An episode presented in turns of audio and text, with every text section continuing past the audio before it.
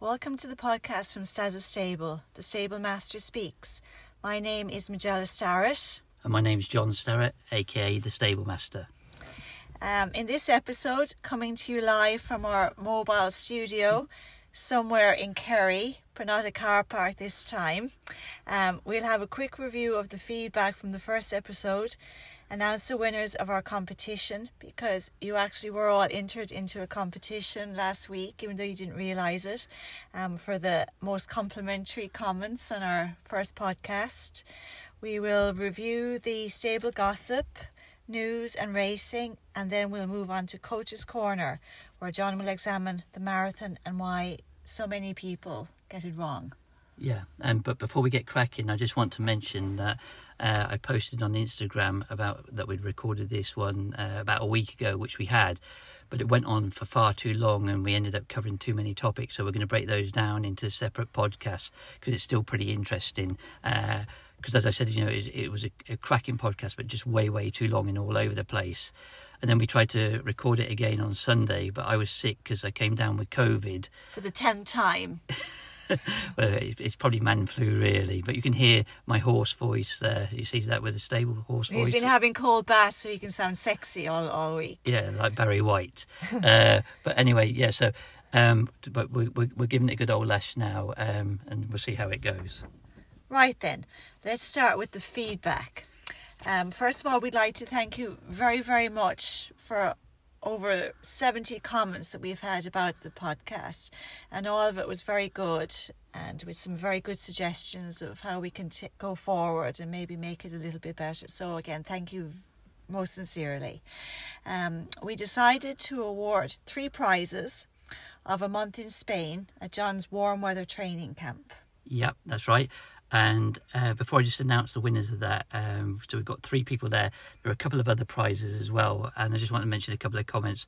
Uh, the first prize outside of the warm weather training camp goes to Nigel De Rossa in uh, Australia. Nigel mentioned that this podcast will be um, recorded from my swimming pool in Spain. Uh, he's wrong. The third podcast probably will because I'll be out in Spain in a couple of weeks' time for a month doing the warm weather training camp. I'll be home cutting the grass. However, Nigel, just so you know, we're going to fly you out to Spain from Australia for two days, and you can be my uh, personal butler, and you can serve me cocktails wearing a mankini while I record the um, the podcast. Now, I understand you're a size small. Is that correct? Let me know, and we'll uh, send the mankini over to you. Also, uh, just want to mention as well about Val Gavenda, uh, who's won a prize outside of this too. And this is what Val sent in. He said, uh, Please tell Majella that she has a lovely voice and my lawn is quite overgrown in the back garden. If she got any time on her hands, could she come and cut it? I do, Val. And actually, if anybody else out there um, needs me to cut their grass, um, I work very cheaply and John doesn't really pay me very much at all for all of my input into the podcast. So I am looking for a third job if anybody's interested. So the subtext of that is that Majella's a cheap chick. okay, so good value, good value, not okay. cheap, good value. Okay, that's true. Yeah. Um, so let's have a look at the winners of the who the, the, the guys that have won the the month in Spain. So first off, Mark Watts. Carl Gloucester and Theodore Regan all win a month at the stable warm weather training camp in Spain. I'll send the details after the podcast. Uh, guys, you don't need to take the full month because I know you might not be able to. You can take a week, 10 days, two weeks, three weeks, four weeks. It's up to you guys, okay? But the top comment was from Theodore, who fancies himself as a bit of a writer, and this is his comment. Perfectly cromulent first episode. I liked the Heaney riff at the end, and it's good to have Majella pricking the balloon of pomposity. Great stuff. But um, just given that uh, Theodore kind of fancies himself as a bit of a writer, I'm guessing that his parents had a particular penchant for the Russian writer Fyodor Dostoevsky, and that's why they named him Theodore. Um, but on Russian writing, just as a little aside here for Theodore, um, many years ago, before you were all born, I remember getting on a a bus in London to travel to Greece, and I think it took three or four days to get there. It was called the Magic Bus. There was nothing magic about it; it was horrendous. But when I went there, I took two books with me. One was War and Peace, and the other was The River Girl, a, a narrative poem by Wendy Cope. And War and Peace was my introduction to Russian literature. I read a few pages and got absolutely bored and left it. But then moved on to the the River Girl, um, by Wendy Cope and read it, and it's a beautiful poem. And I was sitting in the campsite one day at the bar in the middle of the afternoon, ratted on Retsina, and in walks this woman. She starts. She saw the book and she started talking to me about the book, and I was giving it all the big stuff, saying, "Oh yeah, it's a load of sexist nonsense." And it transpired that the woman that I was talking to was Wendy Cope, the poet who'd written the book. And uh, not the first woman you pissed off, I'm sure. but then uh, we became pretty good friends after that and had a, a, lot of chats about poetry. And we actually went to, if I remember rightly, we went to Rupert Brooke's grave, which was uh, Rupert Brooke, the First World War poet, was buried in Skyros. But coming back from uh, Skyros, I sort of thought I'd investigate Russian literature a little bit more. And uh, so I got into a little bit of Chekhov and a bit of Dostoevsky. But Chekhov, to me, is a, a, match for James Joyce on the short story. So, anyway, that's a little riff there for Fyodor, the Russian writer. Okay. Um, so, anyway, let's get on with the, the real event. So, uh, just to say, we'll have a quick look at the stable news roundup now. I, there's loads of results recently from the stable news, and you can check them all out and the race reports on the website stazastable.com but the race reports are fantastic but just to give you some of the really great results that have come in recently we'll start off with Jantastic who snaffled the course record by over five minutes the win in the bling in the Glenmore 10 then across the pond we had Rachel Brewer who won the North Shore Classic half marathon 120 that's Rachel's first race in a long time. She's been that injured, so she's come back. We had Mark Cox just ran 34 minutes for 10k to take six minutes off his 10k PB. He also recently took 31 minutes off his marathon PB to go sub three hours in 251. And in that same race, we had Carl Gloucester, who ran his first marathon in 245. I think it was off the top of my head, but he's only been running two years. And he also recently just knocked six minutes off his 10k PB to finish third in the Folkestone Coastal 10K running 33.14. And then Majella's friend Val. Hi, Val. walked 19 minutes off his marathon PB to go sub 3 in 256. And then uh, down under, where Nigel De La Rosa is, the Mankini man, uh, we had Elise Beacom, who sliced eight minutes off her half marathon PB to run 124 and take third prize in that race. Um, and obviously, we've recently had the Cork Marathon in half, so we had some great results from there. Notably, Brenda Canty, who took eight minutes off her half marathon time. Paula O'Mahony, 12 minutes off his marathon time to run 3.13. Jason Crosby popped seven minutes off his marathon time to go 3.14. Padraig Sheehan, the old fella, ran a PB in the half marathon 123 and he won the over 65s race as well. And then zipping across the pond again DJ Jorf has just taken 13.20 off his half marathon PB, going 129.54. And we welcome DJ's wife Laurel to the stable. She joined yesterday. So they're the big results. But the even bigger results are Darren O'Connor, who went sub three hours. He went from 341 to 255 slicing 46 minutes off his marathon PB. Now, this feeds into what we're going to be talking about. And also Claire Coleman, who obliterated her 406 PB and ran 316, taking 50 minutes off her PB. So, like I said, you can go to stazastable.com and look at the race results and uh, there are many, many more there and the race reports, and it's all entertaining stuff. But I suppose we need to get stuck into the mm-hmm. coaching corner, the meat of it. Mm-hmm.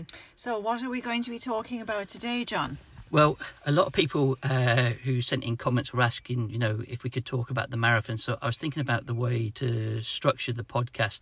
And I think the main thing that we want to get across to people is uh, tips to help them. That's what people want to know. So rather than waffling on too much about my riffs in in, lit, in the literary world mm-hmm. and my life, let's talk about things that are going to help people. And m- nearly everybody wants to know about the marathon. Now it's a big, big topic, so it could be like four or five parts.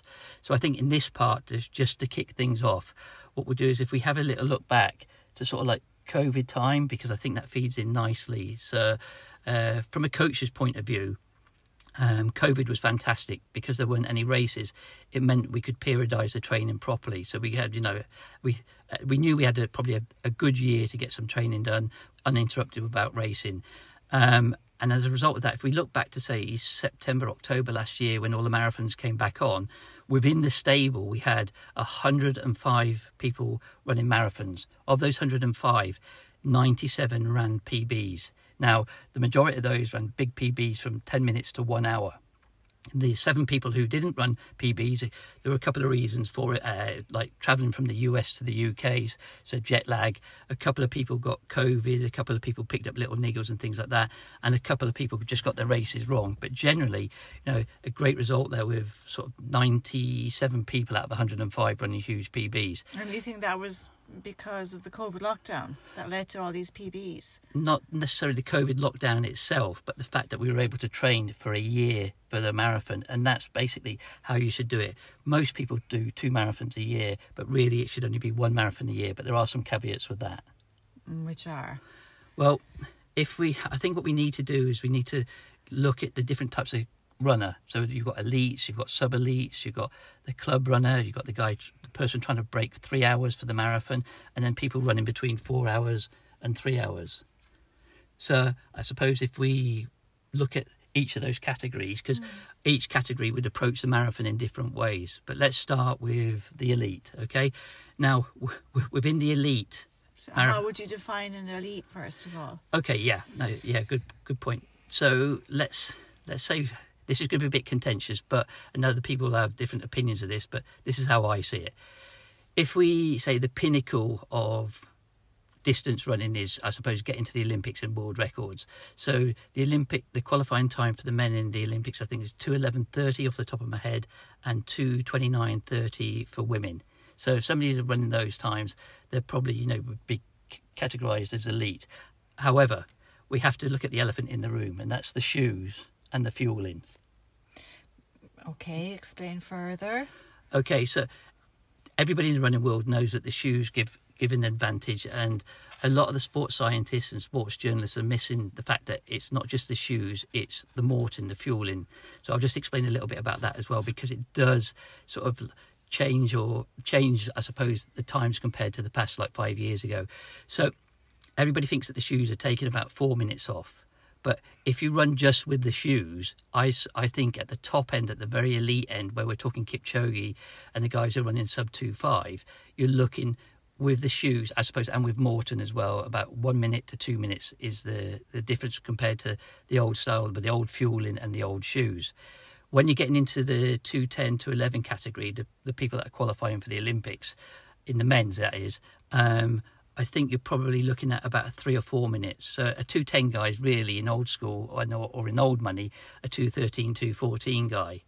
Um, and then I suppose if we go to like national standard, and how do we define national standard? And I think really this is probably the best way to define an elite, somebody who's competing at national standard. Because if you're at national standard, you have the ability or the opportunity at least to qualify for the Olympics. So you're you're in there with everybody else, and on that any given day you've got a chance.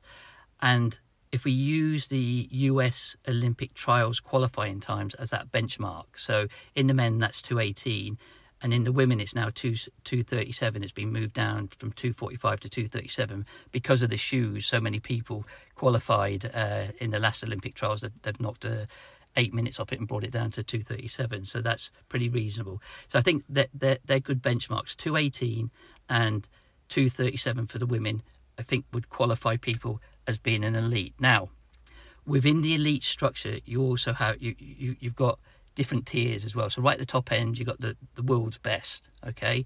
And as i mentioned there then you've got the 210 guys. But just to put a bit of context on that an elite in Ireland. So if we look at the Irish, uh, the the people from Ireland that qualified for the Olympics, we had three men: Steve Scullion, Kevin Seaward, Paul Pollock, and then in the women's we had Fionnuala Britton and Aoife Cook. Now, if we go to the men first of all, if we if we took any one of those men and plopped them into Kenya, would they be elite? No.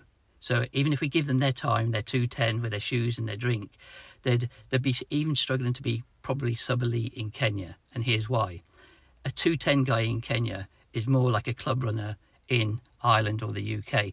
They wouldn't get the chance to get outside to race in the big races. They would struggle for sponsorship. They'd probably be living in a single room with an outdoor toilet and an outdoor shower, and they'd probably be milking cows and washing clothes to get enough money just to basically feed themselves. So, you know, that's just a, because at the moment there's a lot going on in Ireland and the UK about people wanting money for athletes who are competing at a national standard.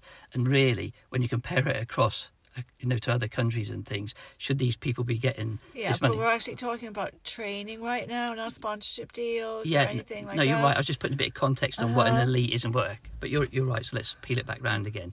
So if we say 218, then is the benchmark for the sub elite. Uh, sorry, for the elite. So a sub elite in my book is somebody that's running between 218 and 225 as a man, 237 to 244 ish as a woman. A club athlete or a good club runner for me is someone who's running 225 to 230 bearing in mind the shoes so 230 is really like 234 so that's a good club runner. And in the women's sort of 247 to 252 in that area there. And then of course we've got everybody else trying to get under three hours and then the people going from four hours down to three hours. So they're the different categories.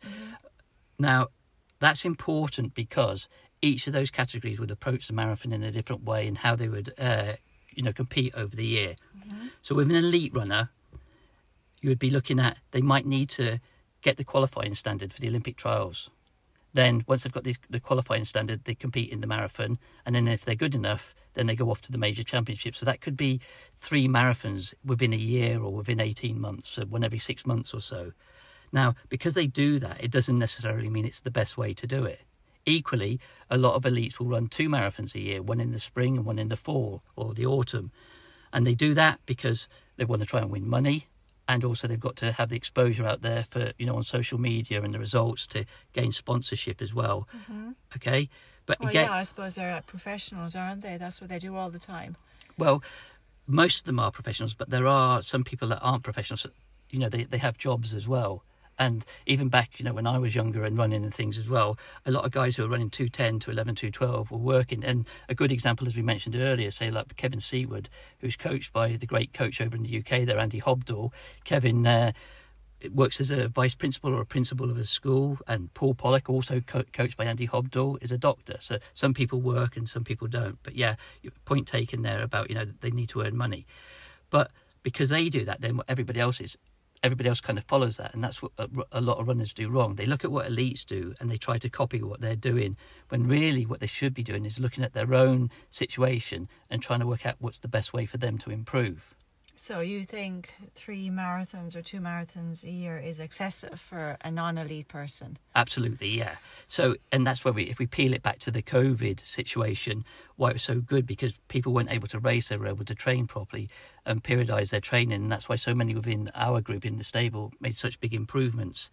Um, and even at the elite level as well. So if you look at, say, Aoife Cook, for example, going from 246 down to 232, and then qualifying for the Olympics as well, Aoife didn't over race. So that's an example there. And the same with some of the other elites I've got in the group at the moment. Uh, the, the Kenyan guys that I've got at the moment don't over race either. And so if we come back round, say, like to Darren, I don't think Darren's run a marathon in the last 18 months, you know, so he's been able to train and he's taken, what was it, 47 minutes off his PB. Patrick Lawrence is another guy took nearly an hour off his PG, PB. Jamie McCarthy, nearly an hour off his PB as well. So is your advice to just run one marathon a year then? Yeah, that's the executive summary. One ma- one marathon a year, but you've also got to look at how to decide to run that marathon or when. So you have to say, do I want to run it in autumn or spring, which are the main times when the marathons are?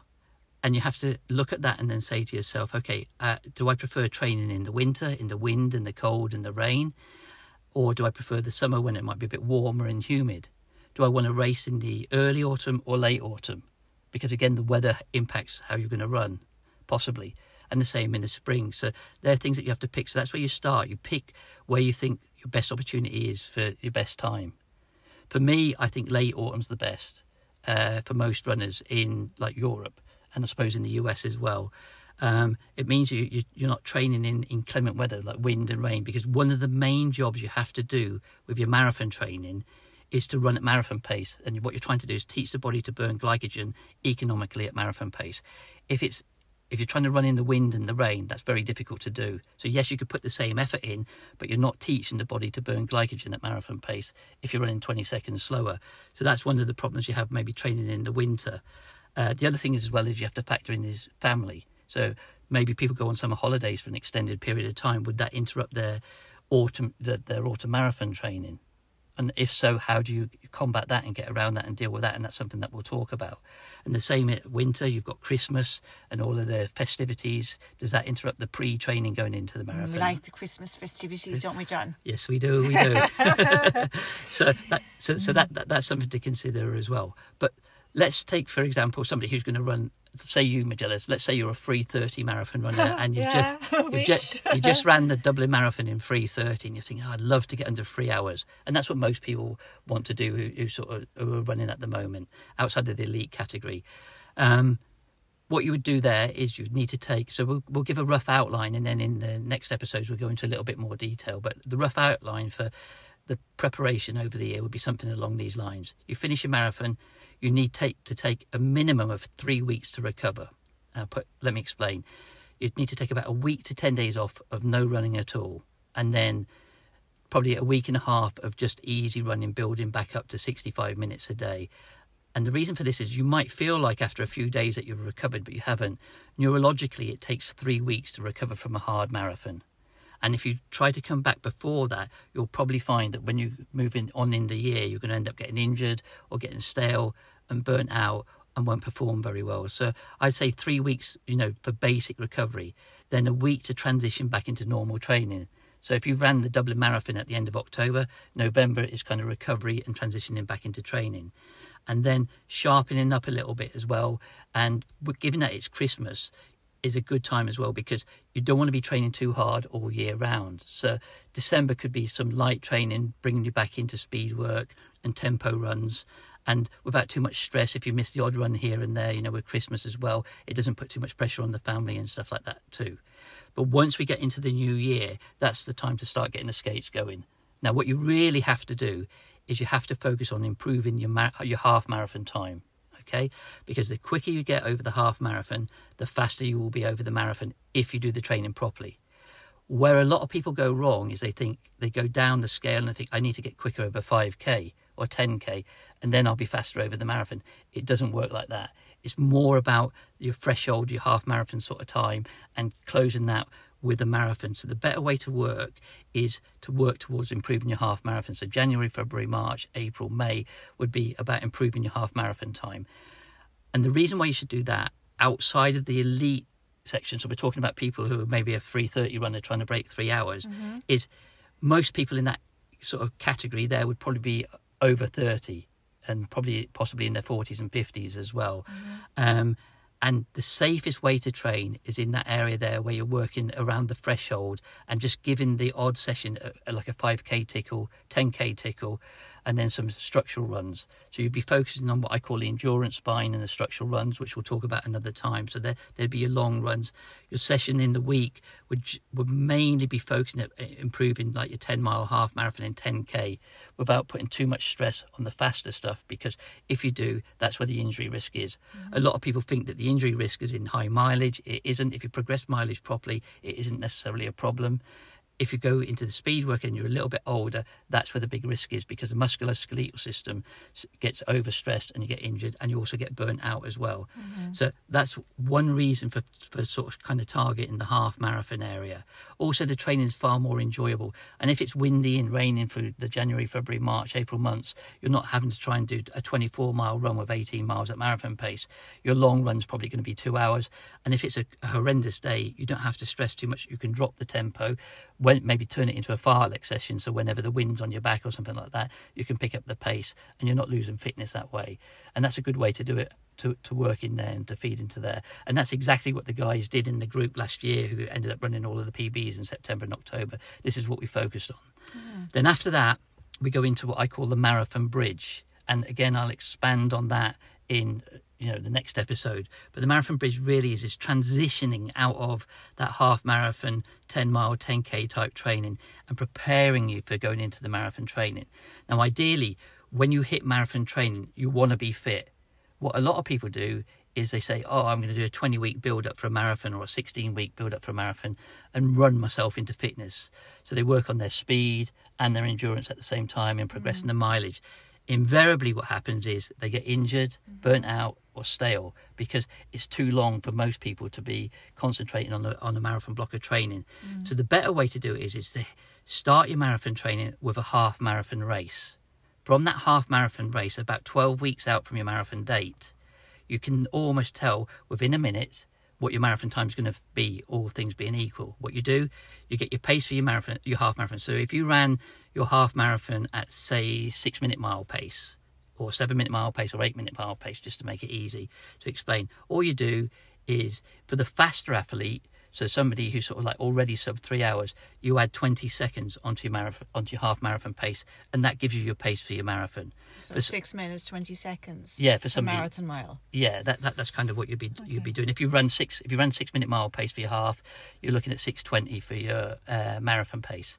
If you run seven minute minute minute miles for your half marathon, you're looking probably at seven twenty to seven twenty five. If you ran eight minute miles, you're looking at about eight twenty five pace. Okay, so that's important because you carry that then into your marathon training. So you're not trying to work out what your marathon pace is going to be. And this is the problem when, if you're working on speed and extending and trying to get faster during the marathon build up, it all goes wrong. If you know your pace already, all you have to work on is extending. And that means then you can work on the long reps and the structural run, the marathon pace runs, and then it all kind of knits together neatly so that four weeks out from your marathon date, you're doing something along the lines of a two mile warm up, 18 miles at marathon pace, and a two mile cool down.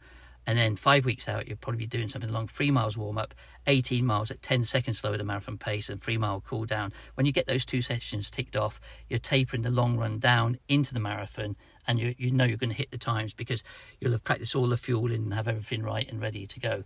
So what we're doing there is, if so it's more of a marathon than a sprint then. of course, absolutely, mm. or even an ultra marathon if it's year after year. So, but what we're looking at really here is is the more you get off the half marathon time each year, the more you get off your marathon time. So, mm. if you do two marathons a year, you don't have the time to recover from the marathon, work on your half marathon speed, and then go into marathon training fit and improve. So invariably, what happens with somebody who runs back-to-back marathons, a half, say, uh, autumn, spring, autumn, spring, they they kind of stagnate. I've seen it so many times. So the guy might be running. Uh, let's say somebody's run three hours and five minutes in the in the springtime, so they think to themselves, "Okay, brilliant! I know I can break three hours in the autumn." But then they fail and they end up running maybe three three. They just take a couple of minutes off because they rush back from their previous marathon and then they try to get a little bit quicker, but they haven't got enough time to get faster properly in a progressive, structured way and hit marathon training already fit and ready to go again. So, really, they're just constantly running in and around the same pace. So, if you think to yourself, if this ap- applies to you, why are you not improving? You know, that you- you're doing marathon block after marathon block. This is probably the reason why you're probably getting injured, stale, burnt out, and not giving you enough time to get faster. Now, by faster, remember, I don't mean over 5k and 10k, we mean the half marathon. There's no point for most people in their 30s and 40s and 50s trying to get faster over 5k. Yes, you can, you can get a little bit quicker, but it won't necessarily translate into the marathon, and it will more than likely end up at you getting injured. Because what you're probably going to do if, you do 5k training is you're going to do the 5k training that's based around Frank Horwill's multi-pace training, which is too intense for people in their like who who come into running in their older age rather than like school kids and uh, elite level sort of track runners. So if you're doing sessions like eight times 1k, four times one mile, six times 800, 10 times 400, and you're in your mid 30s and older, it's not a good idea because you're putting your musculoskeletal system under an awful lot of stress and pressure. Um, now, this is one of the things a lot of coaches will give you sessions like that and will come at it from this idea. But a coach who comes from a physiotherapy or physical therapy background as well will understand that this is not necessarily the best thing because they understand that putting the body under that stress and pressure isn't a good idea as you get older. Yes, you can do it, but the return of the training that you're putting in is diminishing. So mm. you're better off working more comfortably, enjoy the training, work on the half marathon, work on the threshold, give them the threshold a tickle, and you can take in in a year you can take seven to ten minutes off your half marathon time. You know, if you're running 130, there's no reason why you can't get from 130 down to 120 in the space of eight in, in the space of eight months. We've done it loads of times within the group. We've had people going from 142 to 122 in 10 months just by progressively structured training and that's without hammering out 10 times 400 and 8 times 800 and 8 times 1000 and things like that. So that's you know one of the key ways to do it. But we'll get stuck into the ins and outs of the training probably in the next episode where i will talk about another way to approach this, and this is the main way that I approach the marathon with most people, is we start off with probably I think the best kept secret in the distance running world, which is the Stazza Super Base. so I talked to you about that. That's four months. Then the marathon bridge. Then the marathon specific training. So in the next episode, mm-hmm. we'll go through all of those things. Yeah, that makes. it. I know very little about running really, apart from what I've um, inadvertently picked up from listening to you. but that that really actually does make sense to me. Um, it does to to take a more um, long term approach to it. So you're you're building up gradually, and you know you're not shocking the body into into pain. yeah, well, well, well, that's it. It's more sustainable, really, yeah. and more enjoyable. You're not like battering away doing marathon training after marathon training. The family's getting annoyed because you're always out doing long runs, and you're, t- you know, like when I was training, everybody in the house they would be going mad. I'd be out for four hours doing a long run or something, and come back and I'd be no good for anything. I couldn't cut the grass or anything at all. so, and therefore, that's how Majella ended up cutting the grass. Oh, I was cutting grass on before that. So, but yeah, just just a couple of, of quick things as well. Um, if you've got any comments, you can drop us an email at stazza stable1965 at gmail.com. You can hit me on uh, Instagram at stazza underscore stable. Um, you can even drop me a WhatsApp message. My phone number is plus 353 83 043569. So drop me a WhatsApp message if you want anything there. And also we'll set up the links for doing like direct messaging on on the podcast. And then of course there's the the website itself as well, stazzastable.com. You know, just drop us a message through there if there's anything if there's anything you want to talk about or want us to talk about, then send us a mm-hmm. message and you know and we'll we'll uh, we'll go for it from there. Anyway, thanks for listening. Yes, thank you very much. And sadly, nobody wanted to hear about John running naked in the woods. So, um, actually, they deliberately asked that we, we not talk about that. So, sorry, John. well, actually, no. In fairness, it's more to keep it more appropriate for you guys in terms of what you want to learn about running. And that's the idea, really. So. Yeah, he was running very fast through the woods. okay, right then. On the next episode, we'll go into a little bit of detail about the Stazza Super Base, the Marathon Bridge, and the marathon specific training. Uh, and that's really for the guys who are running sort of like between four hours and 2.30. You know, we'll, we'll break it down into those two segments. And then in the next episode, we'll look more at the sub elite and the elite marathon training. Yes, thank you very much for listening. Yeah, thank Take you. Care. Take care. Bye-bye. Bye.